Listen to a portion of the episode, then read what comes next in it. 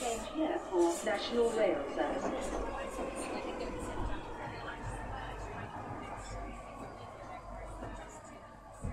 Bine ai revenit în stația Londra. Eu sunt Manuel Cheța de la manuelcheța.com și tu asculti podcastul Un român în Londra. Suntem de data aceasta la episodul 223 denumit Cele mai ieftine supermarketuri. Bineînțeles din UK și bineînțeles pe 2022. În acest episod vreau să vorbesc despre cele mai ieftine supermarketuri și despre multele lucruri pe care le poți face prin UK în vara asta, în vara lui 2022, pașița asta și pe nebunia asta. Și mai ales că ne paște o recesiune, așa că, cine știe, poate e mai bine totuși să stai și să-ți faci concediul undeva în zona asta, în zona în care stai tu, nu să te duci peste țări și peste mări. Înainte de orice vreau să fac un mic anunț, podcastul de față este partea Think Digital Podcast Network și mă găsești pe Podbean, iTunes, Spotify, radio.com, ca să zicem așa, pe chrisliniuțtravel.com și pe YouTube. În continuare, fac aceeași recomandare de carte, cred că de vreo câteva luni de zile, denumită Innovators Dilemma de Clayton M. Christensen. Am ajuns undeva pe la vreo 75%, încă puțin și termin cartea și atunci o să fac un review ceva mai cuprinzător, dar merită toți bănuții. Dacă nu ai cumpărat vreodată cartea asta, atunci cumpără. Innovators Dilemma de Clayton M. Christensen. Bineînțeles, vreau să lauș și o mână de oameni faini, cum sunt cei de la ROE Hub, The Romanian and Eastern European Hub, suport pentru muncă și violență în familie. Mai sunt cei de la The 3 Million pe Twitter, care se ocupă de drepturile europenilor. Bineînțeles, sunt cei de la Centrul Filia, care se ocupă de drepturile femeilor. Și, bineînțeles, sunt cei de la eclair.org, care se ocupă de conștientizarea problemei traficului de persoane. Patru grupuri foarte faine, bineînțeles, sunt multe altele, care fac uh, cumva ca lumea asta să fie puțin tel mai bună. Felicitări lor! Și înainte de a intra de a povesti despre tot felul de lucruri pe care le-am mai descoperit și de care am mai aflat în ultima săptămână, chiar ascultam acest uh, intro pe care l-am înregistrat cu telefonul în vremuri vechi și de demult, cred că prin 2016, când uh, ne apropiam cu linia Northern, ne apropiam frumușel de Balham și atunci am înregistrat repede cu telefonul și am mai făcut ceva prelucrări pe acolo și se aude bunicel. Destul de binișor, ca să zic așa. Și ascultând acest intro cu apropierea de Balham, zic, măi, uh, au trecut imediat șase ani de zile de când uh, m-am mutat din zona respectivă, când m-am mutat în 2015, în octombrie, în uh, Londra, bineînțeles, nu am uh, avut suficient de mulți bani să stau în zone mișto sau ce vrei tu pe acolo. Și așa că m-am dus tocmai în uh, Tuting, în zona Tuting Broadway, pe acolo. Am stat într-o cameră din asta de acoperiș cu coleg de cameră. Lucruri neauzite, pentru că în România, dacă stai în garsonieră, e bine și în anumite ocazii ai colegi de apartament, să zicem, unul într-o cameră, celălalt în cealaltă cameră și cam atâta. Dar să stai cu altcineva în aceeași cameră să împarți când te muți într-o țară străină sau chiar și în România, așa ceva e de neauzit așa în principiu, știi? Dar adevărul e că atunci când uh, pleci din România, anumite chestiuni le cam lași de, deoparte, știi? Nu te mai interesează că trebuie să stai în aceeași cameră cu altcineva, ci te interesează ca la un moment dat să reușești să supraviețuiești săptămâni, luni, ce vrei tu pe mai departe. În definitiv a fost uh, un coleg foarte fain, tipul era din Ecuador și este, pentru că presupun că încă mai trăiește, da? Și un om foarte cu bun simț, harnic, muncitor, când au fost ceva probleme, întotdeauna a sărit și m-a ajutat la orice fel de problemă de discutat. Când am avut ocazia, am putut să discutăm multe și nevrute pe acolo. Un om super, super mișto, cu care, într-adevăr, chiar ai fi vrut să stai în aceeași cameră și nu exista niciun fel de supărare între noi doi. La un final a trebuit să plec pentru că a trebuit să mă mut undeva într-un loc mai potrivit pentru mine, respectiv o cameră numai și numai pentru mine. Dar cât am stat acolo a fost chiar fain. Gândește-te că pe zona respectivă și dădeam cam 300 de lire pe lună. Nu ieftin, nici scump, dar era mai bine, condițiile mai bune decât la hostel. În 2015, în octombrie, la hostel, ai fi dat 280 de lire pentru o lună, dar să cu alți 10 oameni în, uh, în cameră. Și chestia asta mie nu mi-a convenit, zic, ok, mă mut, poate mă mut într-un loc cu un singur alt om în aceeași cameră, nici de cum cu alți 10. Și atunci, uite-te că am ajuns în camera respectivă de la Tuting și a fost făinuț. Nu m-am putut plânge deloc. Am stat șapte luni de zile, după aia prin 2016 am plecat. Și cumva podcastul ăsta a apărut undeva chiar, chiar în perioada în care mă pregăteam să plec din Tuting ori înainte, ori puțin după, puțin tal, pentru că aveam laptopul și pe laptop a fost înregistrat, uh, cred că primul sau al doilea episod, până când m-am hotărât la un moment dat să iau niște microfoane.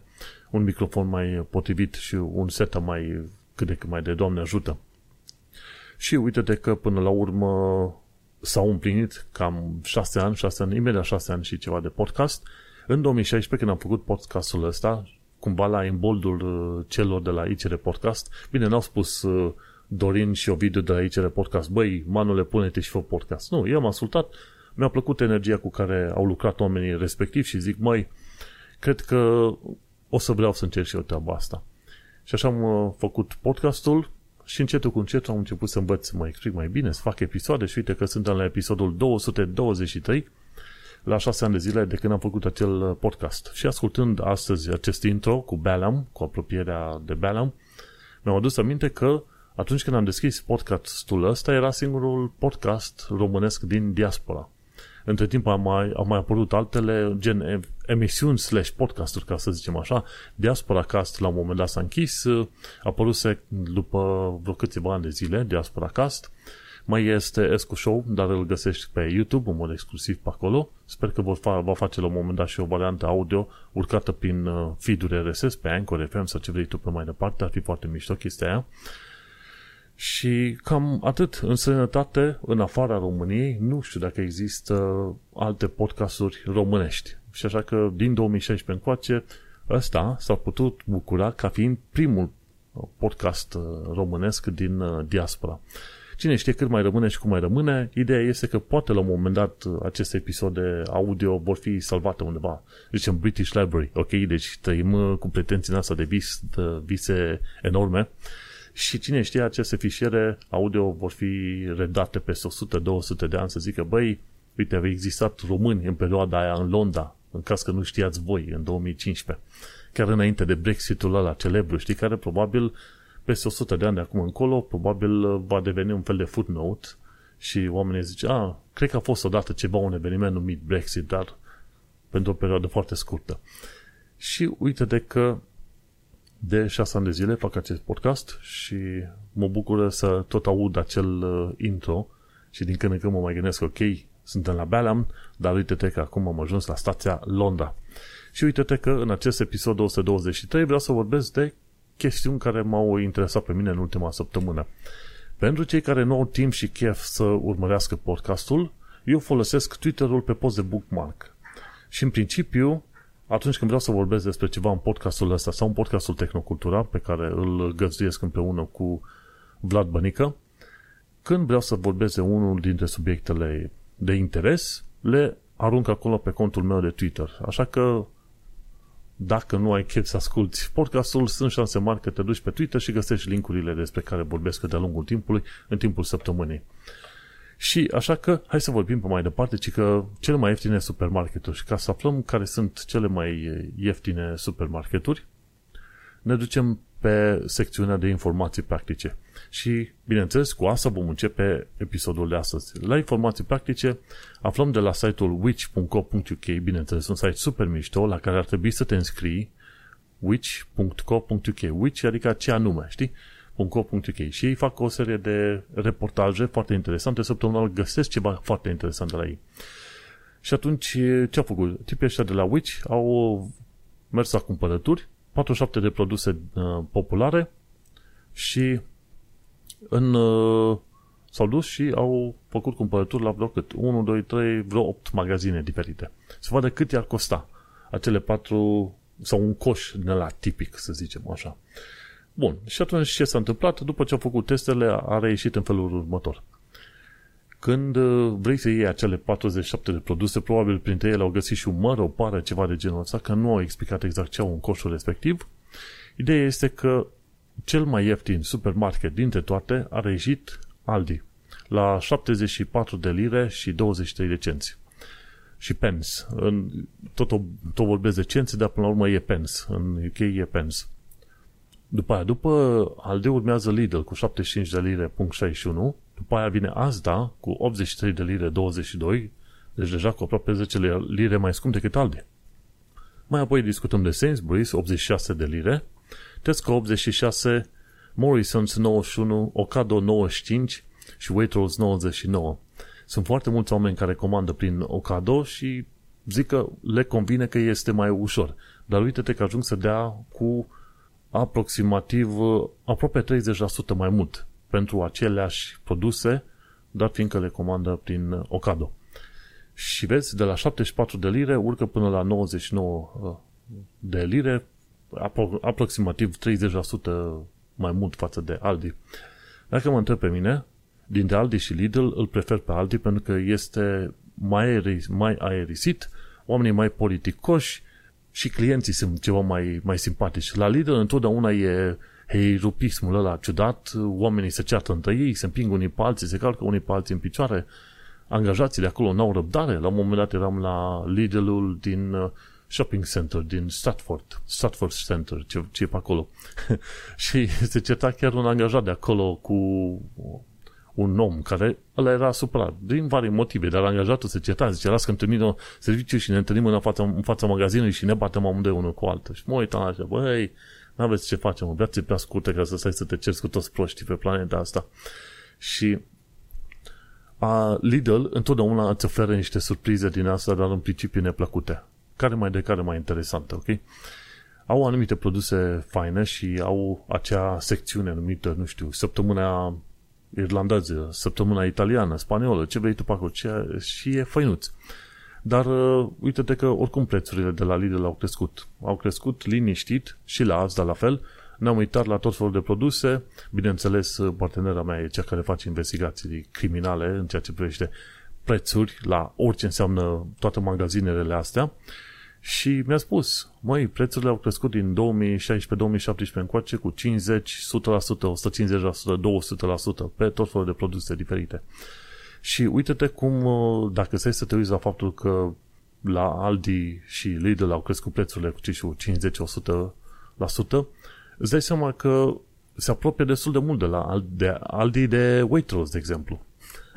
și atunci, dacă te uiți ceva mai atent și urmărești ofertele de la Waitrose, s-ar putea să ieși la prețuri aproape ca la Aldi și la Lidl, pentru că dacă ai fi ascultat câteva episoade, când am vorbit de mărirea de prețuri, raportul ăla făcut de Sky News, Sky TV, acum vreo câteva săptămâni, ziceau clar, prețurile la produsele și la magazinele mai ieftine au crescut cu undeva 50, 100, 150%, pe când prețurile la magazinele mai scumpe, gen Waitrose, au crescut doar cu ce știu, 5, 10, 20% mai mult. Și atunci, îți dai seama, creșterea mare de prețuri în zona mai ieftină, cumva te împinge oarecum către zona ceva mai scumpă, gen Waitrose. Și dacă ai un Waitrose pe zonă, sunt șanse mari că nu o să pierzi prea mulți bani, mai ales dacă te duci pe ofertele de la Waitrose. Interesantă, interesantă chestie. Și așa că, din punct de vedere al prețului, și credem că prețul nu este totul, pe primul loc e Aldi, al doilea Lidl, al treilea Asda, după aia Sainsbury's, după aia Tesco, Morrison's, Ocado și Waitrose. Acum te uiți și tu ce ai prin zonă și îți alegi singur ce dorești. Astea fiind zise, hai să continuăm cu celelalte sfaturi practice. Ci că, grijă la puterea maximă de curent alternativ și curent direct a mașinii tare. Cei de la witch.co.uk te anunță că este bine să fii atent la specificația de mașină electrică pe care o cumperi și în principiu mașinile electrice se pare că suportă și curent continuu și curent alternativ. Nu știam treaba asta, se întâmplă, pentru că nu sunt șofer. Și important să vezi care este puterea maximă a, pentru fiecare stil de curent electric. De ce? Pentru că atunci când te duci la încărcătoarele, na, să fie de curent continuu, fie de curent electric, dacă încărcătoarele alea au putere mai mare decât ai tu nevoie în mașină, tu vei ajunge să plătești ceva mai mult pe unitatea de energie electrică folosită ca să-ți încarci bateria mașinii. de aia am înțeles că pe la curent alternativ uh, sunt undeva pe la cât 10-20 uh, de W, kilowatts mi se pare, nu W, pardon, ia să văd, iar pe la curent direct e vreo 50 de kW, ceva de genul ăsta, da. Pe la curent direct 50 până la 350 de kW. Dar uh, trebuie să te uiți. Ideea este că dacă o mașină are puterea maximă de 50 de kW prin care poate să preia asta, energie din uh, surse, poți să folosești să zicem încărcătoare, încărcătoare sau surse mai puternice, dar uh, tot la va fi maximum pe care îl va trage. Așa că vei, va trebui să fii atent pe unde te duci și unde îți încarci mașina, pentru că s-ar putea să te coste mai mult decât în alte locuri. Este o chestie la care nu m-am gândit și uite-te că o pun și aici la informații practice pentru cei care vor să-și ia mașini electrice. N-am să mai prea mult să înțeleg în detaliu care este treaba cu puterea maximă a mașinii și așa mai departe. Important este că dacă te duci într-un loc unde, ai, unde sursa respectivă are putere mai mare, vei ajunge să și plătești mai mult, deși cantitatea de energie stocată în bateria ta va fi cam aceeași.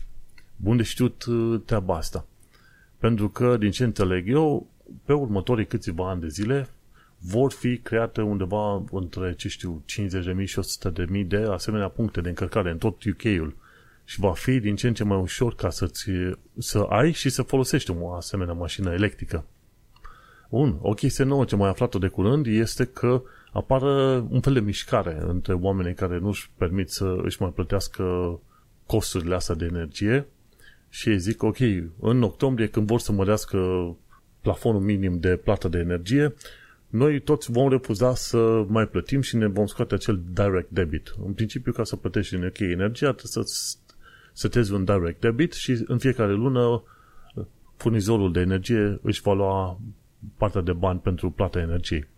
Acum, ce se întâmplă? Dacă tu scoți direct debit, asta nu te ajută, pentru că în, în luna următoare, firma care vrea să-și ia banii din contul tău, tot va face un, un request către banca ta și până la urmă mi se pare că tot vor reuși să, să ia bani, efectiv, chiar dacă tu anulezi acel direct debit. Deci nu e chiar așa simplu că ai anulat direct debit și totul. Nu, trebuie să vorbești și cu firma cealaltă ca să nu mai ceară ea banii. Bineînțeles, apar niște discuții pe acolo, deci nu e chiar așa de simplă treaba.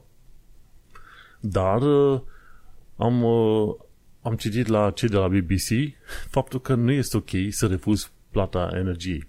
Singurul lucru pe care, într-adevăr, trebuie să-l faci este să contactezi Consiliul Local ori să contactezi furnizorul de energie electrică, să spui, mai uite, am uh, probleme de plată a energiei, hai să gândim un fel de reeșalonare.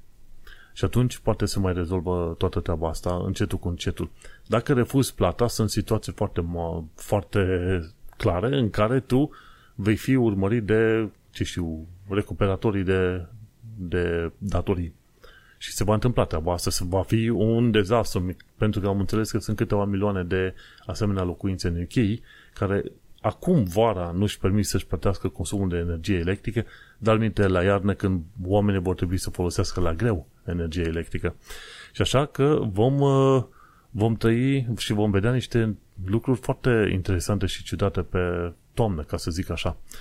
Și încă nu există niciun fel de răspuns clar legat de modul în care guvernul UK ar putea ajuta. De ce? Pentru că conservatorii se bat acum între ca Chiori să vadă care îi va conduce pe următoarea, ce știu, următorii câțiva ani de zile.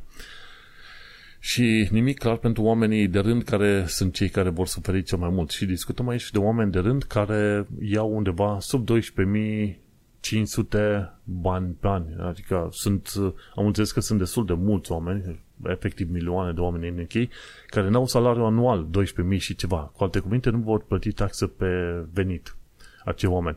Și totuși, cu toate că nu plătesc acea taxă pe venit, tot vor avea probleme în a-și asigura, să zicem, costurile energiei electrice, energiei de orice fel, nu electrice.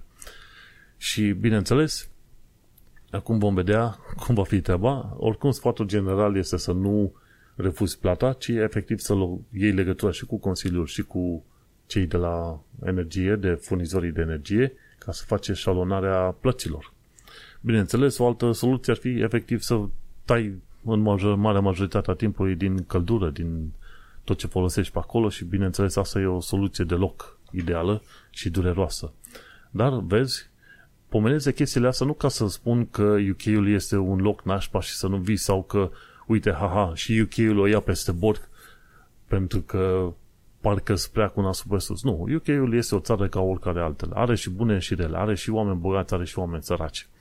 Bineînțeles, istoria și de diver, diversele decizii pe care le-a luat de-a lungul timpului îi pun în, într-o poziție privilegiată. Dar asta nu înseamnă că nu sunt aici foarte mulți oameni care sunt săraci, care au o viață grea, care uh, abia se, abia se duc de pe o zi pe alta, să nu mai zicem de pe o lună pe alta. Și zic nu ca să prezint UK într-o lumină proastă sau într-o lumină bună sau ceva, ci pur și simplu să înțelegem fiecare unde ne mutăm pe planeta asta, că în fiecare țară în care te muți sunt și bune și rele, sunt și chestiuni foarte pozitive și challenge-uri și provocări, ce vrei tu pe acolo, trebuie să iei toată chestia asta așa cum, cum vine și cu bune și cu rele, să înveți și să te, să zicem, acomodezi situația acolo unde te-ai mutat și, bineînțeles, poate reușești în timp să te și integrezi, că asta e și ideea acestui podcast, nu mai devreme să mai târziu te și integrezi în țara în care ești tu și ajungi să înțelegi că există tot felul de situații. Când vii în UK, vii cu un milion de pe concepții. Pe parcurs mai toate alea mor. Unele ți se întăresc, dar cele mai multe vor muri. Vei afla o tonă de probleme și de, nu o tonă de probleme, ci o tonă de situații și o tonă de informații odată ce te-ai mutat în UK.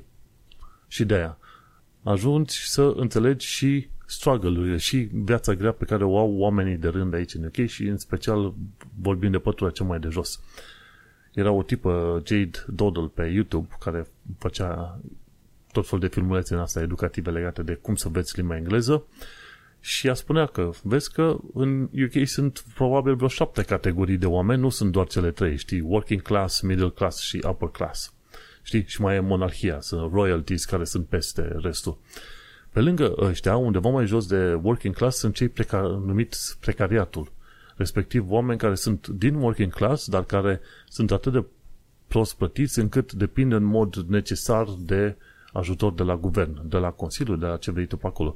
Și precariatul ăsta este destul de măricel, ca să zicem așa, vorba de milioane de oameni pe tot UK-ul.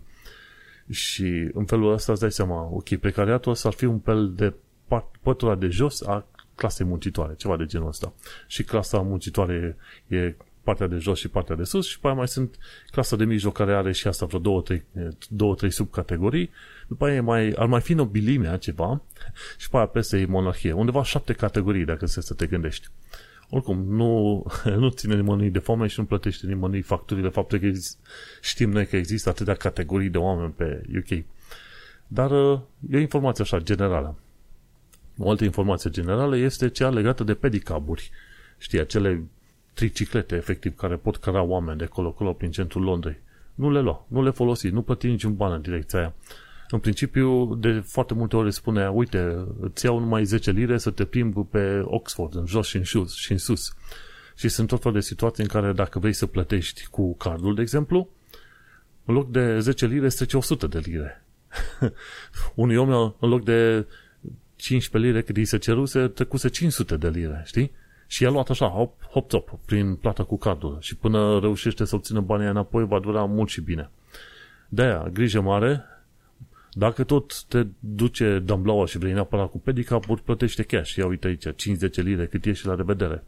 Dar uh, grijă mare că ăștia, în loc de 10 lire, o să-ți ceară 50-100 de lire. E șarlatanie mare. Pe lângă faptul că sunt de foarte prost gust bicicletele alea ordinare, pe lângă faptul că sunt extraordinar de gălăgioși. Și atunci, pe mine mă mire că Westminster Council nu reușește până la urmă să facă ceva în legătură cu asta. Ok, una la mână. Pedicaburile să aibă o, o formă mai apropiată de ceea ce ar trebui să aibă centrul Londrei, gen, ok, vă, vă dăm voie cu pedicaburi doar dacă cumpărați de la firma X, să fie un design specific, cu muzica dată la zero sau deloc, aș prefera deloc, și aveți voie să aveți numai tarifele astea și astea pe acolo. Pentru că există, se pare că oamenii sunt relativ interesați de acele pedicaburi, dar Westminster Council se pare că nu vrea efectiv să ia măsurile potrivite și așa că oamenii din când în când vor fi jecmăniți de bani extraordinar de mulți. Și când vii din Europa, de exemplu, din Europa de Est, în vizită în Londra, Păi trebuie să ai grijă de bani și să pierzi 100 de lire la un asemenea jaf. E extraordinar de mult pentru mulți oameni, așa că grijă mare.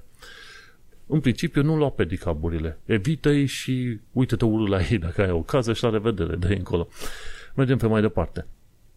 Și următoarea chestie la informații practice este cea legată de cum să înveți despre bani și investiții cu podcastul de la Hargraves Lansdowne. Hargraves Lansdowne e o firmă din asta de investiții, veche de vreo 40 de ani de zile, inițial cam scumpă, nu pentru oricine, dar uh, cine ar vrea să învețe cât de cât de investiții, ăștia de la Hargraves Lansdowne au creat un podcast numit Switch Your Money On. Și acolo exprimă, explică o tonă de chestiuni legate de situația pieței în ziua de astăzi și cum să investești, unde să investești și ce să înțelegi tu din tot ce înseamnă rapoartele astea care se prezintă online. Și pentru oamenii care se mută în UK și încep să caute metode prin care să investească, de seama, după 1, 2, 3 ani de zile de locuit în UK, o să vezi că probabil majoritatea românilor, indiferent că lucrează în construcții sau că sunt în IT sau ce vrei tu, vor dori să își, să zicem, îmuțească cu ghilimele de regoare banii pe care fac, știi?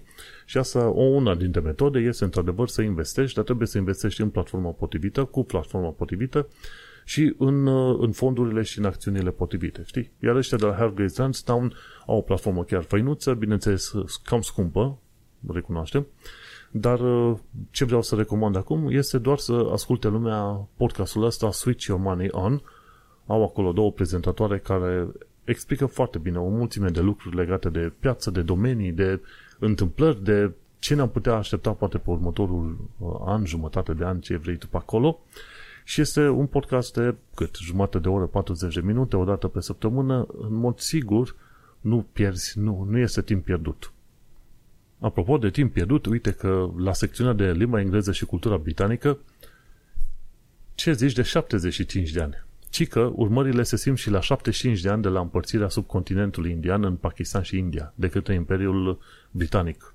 Mi se pare că undeva în 49, 50, ceva de genul ăsta, la un moment dat Imperiul Britanic uh, a împărțit subcontinentul indian în Pakistan, unde i-au trimis pe musulmani, și în India, unde i-au trimis pe indieni, cei cu religia hindu, ok?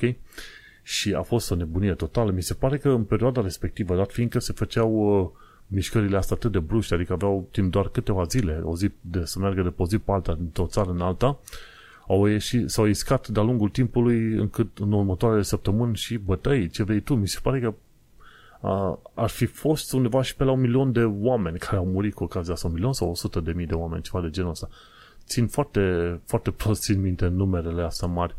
Dar, uh, uite, au fost, uh, da, zice, 12 milioane de oameni au trebuit să plece de pe o graniță pe alta, chiar citesc în articolul celor de la The Guardian, și cică ce s-a mai întâmplat acolo, acolo a fost o chestie foarte urâtă, gen 75 de femei au fost uh, violate, uh, răpite și duse și obligate să se convertească la altă religie. O chestie extraordinar de urâtă.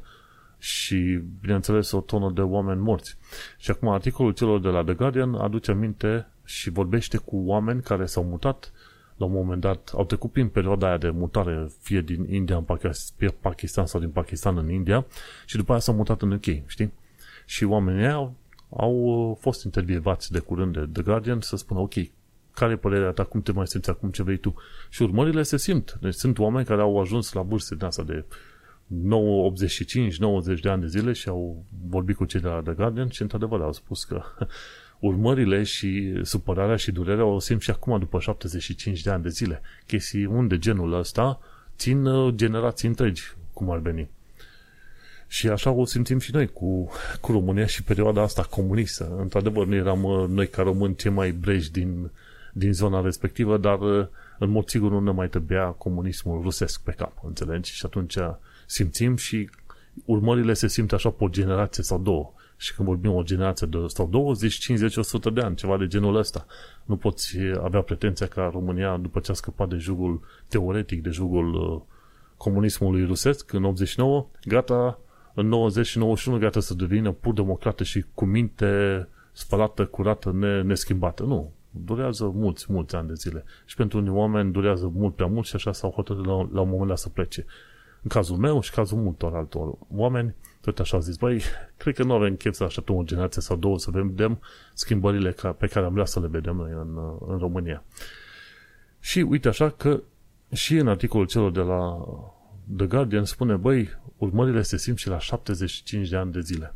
Un lucru pe care îl apreciez pe aici în UK, bineînțeles, sunt o, o tonă de oameni, o tonă de britanici care vor să laude UK-ul fără doar și poate, inclusiv cu ce a făcut în trecut și ce vrei tu. Dar în principiu o mare majoritate din oameni cumva înțeleg, băi, în istoria UK-ului a avut o influență foarte mare, a făcut uh, mai mult rău decât bine și alte chestii, trebuie să ajute țările care au suferit de pe urma UK-ului și se recunoaște în mod public, se scriu articole, se fac uh, studii științifice, ce vrei tu, se recunoaște în public, uite, măi, urmările, uite ce am făcut, uite ce, ce mult au suferit alți oameni de pe urma noastră a UK-ului și ce vrei pe acolo. Și nu se comportă oamenii ca și cum, vai, noi suntem cei mai vinovați, dar în schimb se aduce aminte. Se aduce aminte și nu se ascunde cumva. Ok, vai, vai, că noi, noi uh, am fost cei mai sfinți și cei mai curați dintre toți. Nu. Se prezintă cumva și, îți dai seama, articolele de la The Guardian vor mai scoate în evidență de-a lungul timpului tot felul de chestiuni din astea aspecte istorice. Nu mă aștept dar de Telegraph, care cumva îi, uh, îi pun mai tot timpul într-o lumină bună pe conservatori și conservatorii de obicei sunt ceva mai naționaliști și mai figuranți în sensul că noi suntem cei mai buni, cei mai șmeche și noi ce am făcut a fost întotdeauna cel mai bine. Și atunci, cam asta am văzut că atitudinea telegrafie ceva de genul, noi suntem cei mai curați și cei mai sfinți. Pe când în The Guardian și în The Guardian e mai mult pe partea alaltă, anticonservatori, iar BBC-ul mai pe, mai pe locul lor, așa, mai imparțial, să zicem, de genul ăsta, știi? Și cu bune și cu rele, asta este viața. Bun, uite că am ajuns la jumătatea, prima jumătate a acestui episod de podcast. O să oprim aici această primă parte și o să o trimitem pe radio.com care va fi difuzată mâine pe la ora 6 seara. Cine vrea să asculte restul podcastului, de ce nu? Să intre pe Un Român în Londra, episodul 223. Cele mai ieftine supermarketuri. Noi mai vorbim. Succes! Și uite-ne acum, după o bine meritată pauză de cafea, mergem să discutăm despre alte subiecte și bineînțeles avem chiar foarte multe. Viața în Londra și în sănătate. Tipa asta din uh, Canada, întotdeauna uit numele, a, Alana, s-a dus în vizită în Dover. Am pus linkul în show notes pe manuelcheța.com la episodul 223. Și, într-adevăr, tot ziceam de foarte mult timp, măi, vreau să mă duc și în Dover să vizitez, să văd cum arată zona pe acolo. White Cliffs of Dover, cum e castelul Dover pe acolo, e un monument din asta dedicat uh, soldaților care au participat în al doilea război mondial și așa mai departe. Așa că mare interesant, adevăr. Dover e o zonă ce și controversată în sensul că pe acolo, sau prin zona respectivă, încearcă să vină azilanții pe canalul Mânecii. Dar este o zonă care, într-adevăr, merge și merită vizitată și, de ce nu, într-o zi, cât de curând, probabil în vara asta, vara asta sau toamna asta, ar merge să vizităm pe acolo. Anul ăsta aveam planuri să mergem în alte părți, poate chiar o croazieră cu vas așa pe o săptămână sau două vise din astea fantasmagorice, ca să zic așa. Dar uh, dat fiind că bănuim că o să fie o recesiune și dat fiind că situația nu este oricum prea roză în, în genere, am lăsat uh, ideea asta cu călătoritul uh, în afara UK-ului pentru alte dăți. Alte dăți fiind la anul, probabil, sau poate în celălalt an, nu știu. Așa că o să ne facem concedii și plimbări cât de des putem pe aici prin sudul Angliei sau poate prin Anglia. Aș vrea să ajung și în Stonehenge la un moment dat. Vreau să ajung și în Wales. Unde n-aș vrea să ajung? Peste tot. Dar ca idee, foarte curând, eu chiar aș vrea una dintre primele noastre destinații când ieșim din Londra să ne ducem către Dover. Plecăm dimineața, ajungem seara, de ce nu o să fie chiar uh, foarte interesant și în uh, locul respectiv mi se pare că nu trebuie să cheltui prea mulți bani, mi se pare că ar fi totuși 20 de lire intrarea la capselul Dover pentru persoană, pentru adult. Vezi dacă te interesează sau nu, pare interesant, noi vom descoperi la momentul potrivit. Deci, o vizită la Dover. Legat de viața în Londra și în sănătate, uite că am pus aici un link către A Lady in London. Din când în când mai pun link, pentru că ea pune tot felul de poze și face descrieri scurte ale locurilor care merită vizitate. Și acum este vorba de 19, 19 Best High Streets în London, 19 străzi principale de vizitat în Londra. Dar fiindcă Londra are cât 32 de districte, îți dai seama că are abia sute de străzi principale. Dar până la urmă 19 dintre astea sunt uh, printre cele mai de mai vizitat, ca să zicem așa. Una dintre cele mai cunoscute este, bineînțeles, Marylebone High Street, care e chiar uh, în zona Marylebone, Uh, o altă stradă e Portobello Road. Dacă îți aduce aminte de tot felul de chestiuni legate de turism, îți dai seama că străzile astea cumva vin și revin în uh, mintea oamenilor. Hampstead Heath High Street, pardon, Hampstead High Street și o stradă interesantă de, interesant de vizitat. Și n-am fost pe multe dintre ele, gen uh, pe Brick Lane, cred că am fost la un moment dat în vizită, Upper Street în Islington nu cred că am fost, Kensington High Street am fost în vizită, bun. Ce mai fi? Fulham Road n-am fost. Camden High Street am fost pe acolo, e foarte interesantă.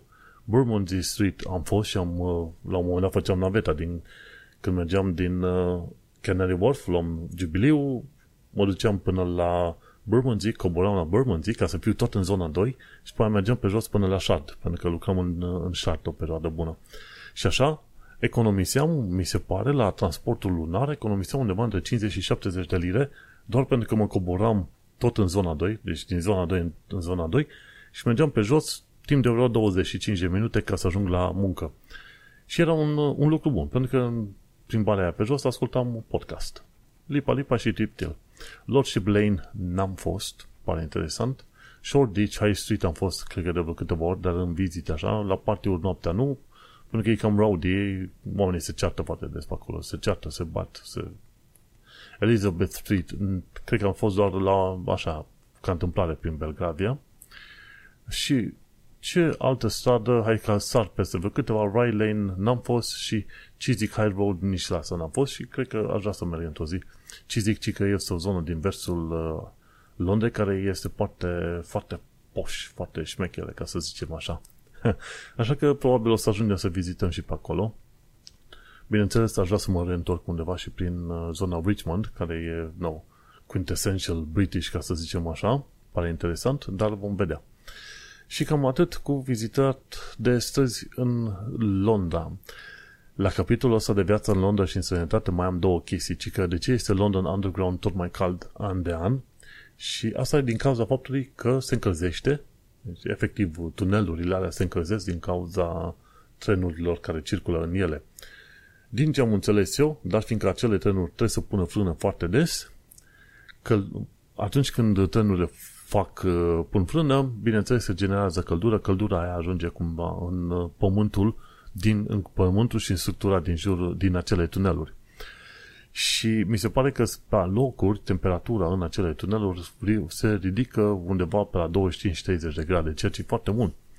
Și este bun că dacă, să zicem, ar fi atât de grav și lumea ar trebui să intre în subsol pentru 1-2 ani de zile, ai avea căldură în pământul respectiv și în structurile de subsol pentru 1-2 ani de zile. Ai putea supraviețui cât de cât în tunelurile respective până să se facă frig.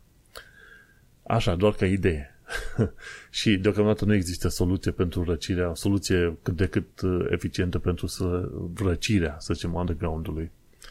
În, în timp vor descoperi. Ce mai văzut de curând este un canal foarte fain al unui tip britanic. Canalul se numește Bold and Bankrupt și de curând s-a dus prin România. Și m-a disat pentru, nu pentru că a avut experiență proastă pe locuri, pentru că nu.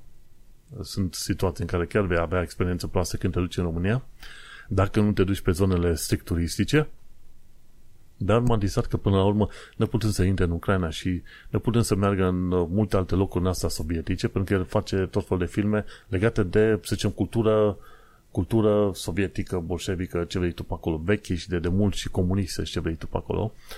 Și zice, a, dacă nu pot să intru în Ucraina și în alte țări de genul ăsta, măcar mă mulțumesc cu România. și mi-aduc aminte că atunci când uh, când tot felul de servicii ajung și prin România, îți cam dai seama că serviciile respective mai devreme sau mai târziu vor fi închise. nu știu dacă se va întâmpla și cu Bolden Bankrupt treaba asta, n-am nicio idee, dar de obicei așa se întâmplă. Când uh, au deschis ăștia High Five în România, mai toată lumea a știut, ok, High Five înseamnă că e pe duc, că nu mai are unde să se dezvolte și s-au gândit și să deschide ușa și românilor ăla așa, amărâților ăla pe acolo. Și aia m-a, m-a disat și pe mine că Vol și Bankrupt s-a dus și la, hai să merg și eu la măriții ăștia. Ce-o fi cu ei pe acolo? Uh, e 50 de minute, merită urmărit, văzut și într-adevăr omul se lovește, să zicem, un principiu de viață din România, aproape ca un român care s-ar fi dus pe acolo, știi? În fine, foarte fain. Și cu asta terminăm secțiunea de viață în Londra și în sănătate. Și bineînțeles, avem în continuare secțiunea noastră aproape preferată, este actualitatea britanică și londoneză. Și am foarte multe linkuri pe aici, am să le pomenesc pe toate? Poate nu. Dar interesant de văzut, uite că, ci că 900 de mii de copii din Londra sunt eligibili pentru vaccin uh, antipolio. Ce se întâmplă? Mi se pare că în 9, în 9 barauri, da, 9 districte diferite au descoperit în uh, canalizare urme de polio. Și atunci, în special, este vorba de faptul că o serie de oameni care iau vaccin din asta oral antipolio, se pare că o parte dintre ei au dezvoltat boala asta sau sunt la riscul de a dezvolta boala. Și zone în care se mai uh, folosesc în astea medicamente este vaccin oral antipolio, mi se pare Pakistan, India, ceva de genul ăsta, zona aia asiatică. Și atunci, îți dai seama, este risc mai mare de poliomelită în zonele în care, într-adevăr, sunt concentrații mai mari de oameni din zona, ce știu, asiatică. Asiatică, în specific, este vorba zona Pakistanului. Mi se pare că s-a pomenit că încă este o problemă destul de mare în Pakistan cu poliomielita. Și atunci, au zis ăștia, ok, hai că pregătim vaccin polio pentru 900.000 de copii din Londra, din zonele, din districtele în care, într-adevăr, s-au găsit uh, asemenea, asemenea urme în canalizare și așa că dă dă cu vaccinatul. Și este bine. Uite, în continuare descoperim în 2022 că, într-adevăr, vaccinurile sunt extraordinar de utile și ne protejează. Ce am mai văzut de curând? Nu a trebuit să văd, ci a trebuit să simt arșiță. Nu știu ce temperatură este astăzi, dar în principiu a fost deja foarte cald. Nici nu era 11 jumate ziua, că deja se lăsa foarte cald. Hai să ne uităm. London weather.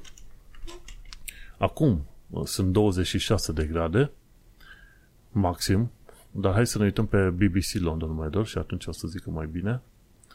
Acum 25 de grade, mm, este chiar bunicel. Dar se pare că joi, vineri, sâmbătă și duminică vor fi minim 34 de grade. Și noaptea 18-19. Ah, noaptea mai supraviețuiești, dar căldurile astea enorme, dacă te uiți pe peisajul ăsta din Londra, oriunde este parc, e iarbă uscată. Iarbă uscată, pământ crăpat și teroare. Și chiar la secțiunea asta cu arșiță am pus că se duce și apa. Tot mai multe pâriașe deja din sudul uh, Angliei, efectiv, au rămas fără apă. Râurile bineînțeles, sunt mai micuțe. N-au mai plouat de, ce știu, câteva luni de zile, dacă să te gândești bine, și ne-am fi așteptat la o furtună foarte mare acum vreo 3 săptămâni, când a fost iarăși un, un val din asta de căldură enormă. Și arșița asta va continua. Și dat fiindcă bine iarăși valul ăsta de 4-5 zile de arșiță extraordinar de mare, iarăși pompierii vor trebui să răspundă probabil la, cine știe, aproape 1000, 1000 de incidente de incendii prin jurul Londrei. Asta ca să-ți dai seama ce înseamnă asta, o mie de asemenea incidente. Și probabil că iarăși vom vedea la știri una sau două case arse pe aici, pe acolo, oricine știe, un câmp la un moment dat ars. Pentru că e căldură foarte mare, arul este uscat și din ce am văzut eu, vântul nu este asta foarte mare, dar și vântul s-ar putea să fie o problemă destul de mare și uh, ultima oară când a fost iarăși așa incendiu în estul Londrei, vreo 20, vreo 14 case au fost distruse total, 20 și ceva de alte case au fost distruse parțial de incendiu. O chestie care n-ai mai descoperit-o niciodată, efectiv, știi, de la, de, de la, ce știu, în ultima, ultimii 50, maxim 100 de ani de zile. Oricum, dureros. Ce am aflat de curând este că doi judecători de imigrație au fost admonestați și au fost admonestați de cine anume, de Judicial Conduct Investigations Office – și asta înseamnă că judecătorii au primit uh, un fel de avertisment verbal sau, pardon, înscris pentru acești, deci, acest sau birou de investigații judiciară a trimis avertismente, cred că scrise, pentru doi judecători, pentru că nu și-a făcut treaba cum trebuie. Și spun uh, unuia i-a spus Ali Sar, Sarwar, i-a spus, ok, vezi că tu n-ai dat uh, n-ai dat decizia în timp util și alt judecător de la tribunal, Yasrib Zahed, i-a spus că nu a fost imparțial în uh, discuția cu jurații. Și e interesant de văzut și e interesant să văd că cei de la Freemovement.org au pus uh, un articol foarte scurt în care a spus, mă, uite, doi judecători au fost uh, admonestați efectiv în scris pentru modul în care își fac ei treaba pe acolo. Și e interesant de văzut în ce context au pus tipii ăștia de la Free Movement Org și probabil se gândesc, ok, uh, ai avea nevoie de un sistem judiciar care să se miște cât de cât bine și se pare că nu se mișcă bine pentru că unii dintre ei nu-și fac treaba, dintre judecători, sau își fac treaba în mod, uh, uh, în mod greșit. Și interesant de văzut pe UK, asta am vrut să văd, că și până la urmă și judecătorii sunt luați la rost de un birou independent, bine, tot din Ministerul de Justiție, dar sunt luați la rost și numele lor puse public acolo. Ups, rușine destul de mare să fiți luat, luat la rost ca judecător, dar uite, se întâmplă chestia asta în, în UK.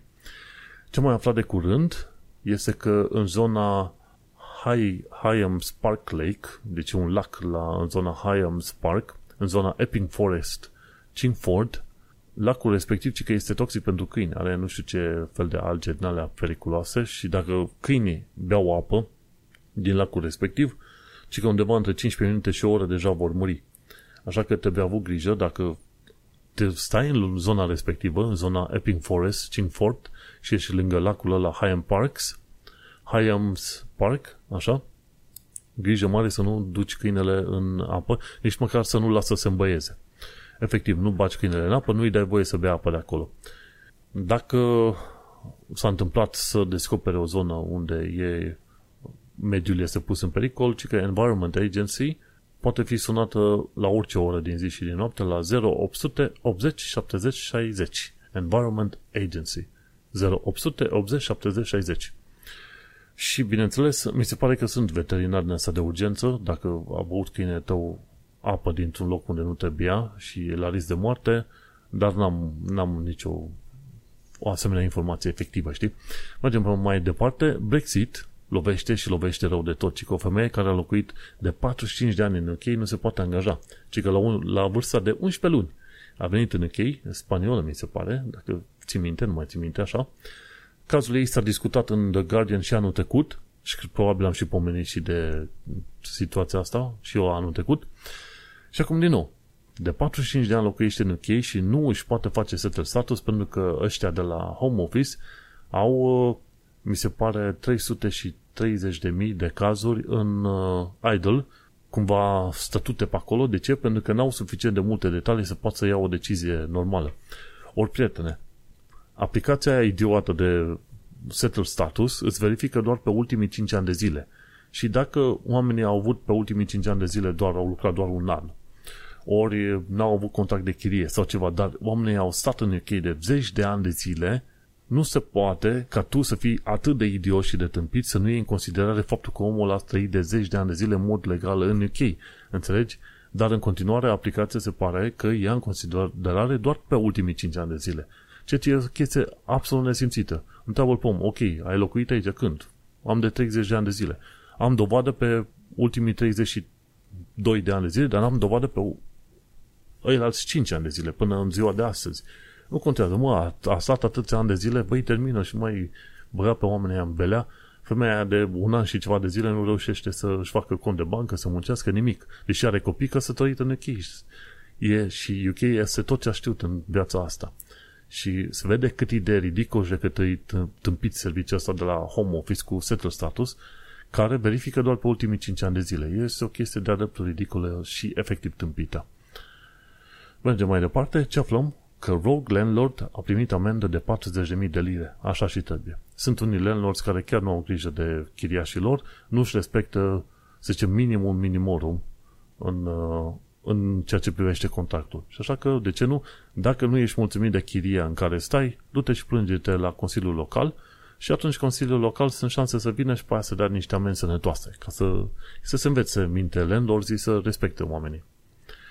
Bun, ce mai aflat de curând este că Netflix filmează Bridgerton sezonul 3 prin zona Greenwich. E vorba pe la, chiar la Universitatea din, din Greenwich. Dar fiindcă Londra are foarte multe locuri din astea rustice, cu clădiri de alea vechi, chiar dacă sunt renovate, totuși arată în stilul ăla vechi din 1850-1900, gen perioada victoriană. Foarte mulți oameni care vor dori să vi se filmeze chestiuni din astea istorice, pseudo-istorice, pardon, au unde se duce în Londra în foarte multe locuri, nu? Și Paddington Bear a fost filmat tot pe secțiunea asta cu, cu Londra, dar în Londra de vest. și ce zicea Ursul la un moment dat acel Paddington Bear trimea scrisoare la părinții săi, cred că erau în Peru sau în Brazilia, părinții urși, da? Deci e fain aici la familia Cutare în Londra. Păi da, la familia Cutare în Londra locuia probabil în zona Belgravia, casă înaltă de vreo 3 etaje, 5, 50 milioane de lire, știi? Nu-i... Paddington Bear se mutase până la urmă cumva din norocul lui, a nimerit într-o zonă de vest a Londrei un case destul de mari și spațioase, știi, și înalte pe două etaje, nu ai nicio treabă. Cum era să nimerească undeva, să zicem, uh, poate chiar aproape de Richmond, dar în case în alea care erau mici și înghesuite și unde trebuia să mergi pe jos 20 de minute la prima stație de tren, eh? poate nu-i mai convenea lui Paddington atunci. Mergem mai departe. Ci că acel Marble Arch Mound, acel deal pe care cei de la Westminster Council îl ridicaseră la un moment dat artificial, a câștigat așa notorietate încât a apărut ca obiect de distrus într-un joc numit uh, Duke Shnukem. Cum se numește? A, Duke, uh, da, Duke Shmukem. Shmukem 3D. deci e un fel de recreare a jocului uh, Duke Nukem 3D. Așa un joc retro de prin anii 90. Și în jocul ăsta recreat, numit Duke Nukem, poți să ai o armă foarte puternică și să distrugi acel Marble Arch Mound zice, vezi, uite, asta gândesc eu despre voi, cei de la Westminster Council. Au cheltuit o tonă de bani ca să facă un, un deal din ăla urât pe care nici n-au apucat să-l văd pentru că l-au demontat la un moment dat. Atât de, atât de ridicol și de tâmpită a fost investiția respectivă.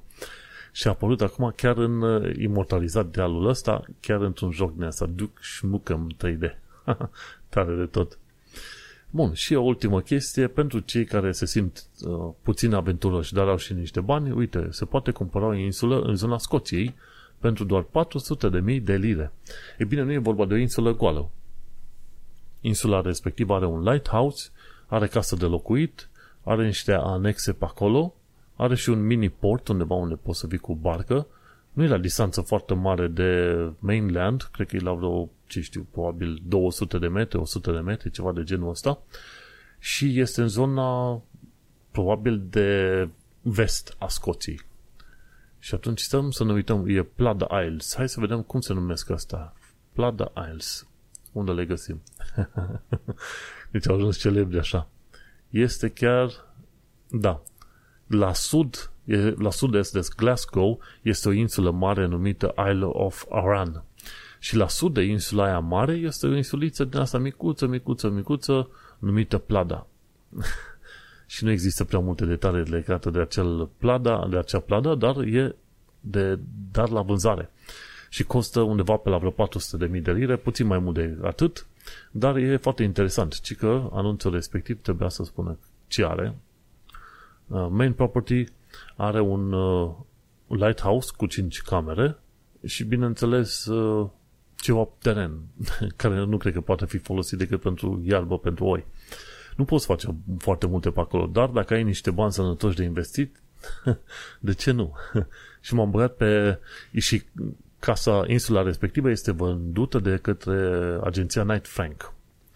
Au câteva poze interesante pe acolo, bineînțeles, uh, acel lighthouse și clădirile din jur sunt cam uh, distruse, așa, ar cu vreme destul de multă, nu au fost reparate, ce vrei tu pe acolo, știi? Dar uh, are două reception rooms, cinci bedrooms și o baie. Și are separate accommodation, o altă, o altă clădire cu bedroom, shower room, kitchen și ce vrei tu pe acolo. Și are șase acri, nu mai știu exact, câteva hectare bun de câteva hectare bune de teren din asta de animale, de, pentru oi, ceva de genul ăsta, deci nu chiar arabil. Și bineînțeles, mi se pare că avea și un port undeva, știi? Da. Poate fi accesibil prin, cu barca sau cu elicopterul. Păi, dacă ai insulă, numai cu, cu elicopterul. 27 acres. Aha, 20, aceste 27, acești 27 de acri sunt de fapt 11 hectare. Și guess what? Este freehold. Pe bune, dacă aveam deja casa mea și chiar n-aveam ce face cu 400.000 de lire, probabil mă lipeam de, de locul ăsta. Dar e interesant. Gândește-te că poți să faci un hotel pe acolo deja, că chiar ai niște bani sănătoși, poți să-i atragi pe oameni să vină liniștit în zona respectivă. De ce nu? 400 de mii ca să cumpere o insulă numai, numai a ta și iese freehold. Asta bună treabă. Și cu ocazia asta, cu vise din astea plăcute, gen cumpărat de insule, uite că am ajuns la final de episod de podcast episodul 223, denumit Cele mai ieftine supermarketuri. Am vorbit de supermarketuri și despre multe lucruri pe care le poți face în închei în vara asta. printre care poți să admiri o insulă pe care nu o vei cumpăra vreodată. Asta e un lucru pe care îl poți face în echei în vara asta. Și cam atât. Eu sunt Manuel Cheța de la manuelcheța.com și tu ai ascultat podcastul Un român în Londra. Noi ne mai auzim. Baftă! Change here.